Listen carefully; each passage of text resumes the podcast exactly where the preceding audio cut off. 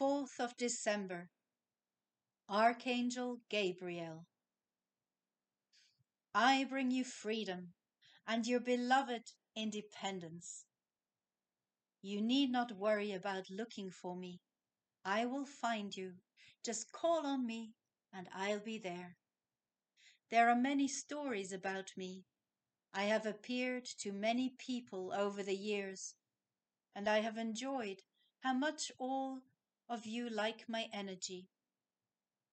You all like to be free and able to move as you wish. This is what I am here for, to enable this for you. You are never alone.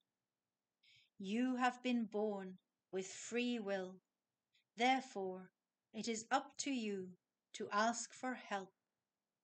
Other than your guardian angel, angels can usually not just step in.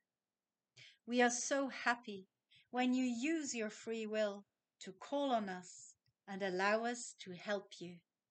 Everything is possible, and together we can make it happen. We are so honored to be part of your life. All the angels want to encourage you on your path. Just go step by step and feel our support all around you.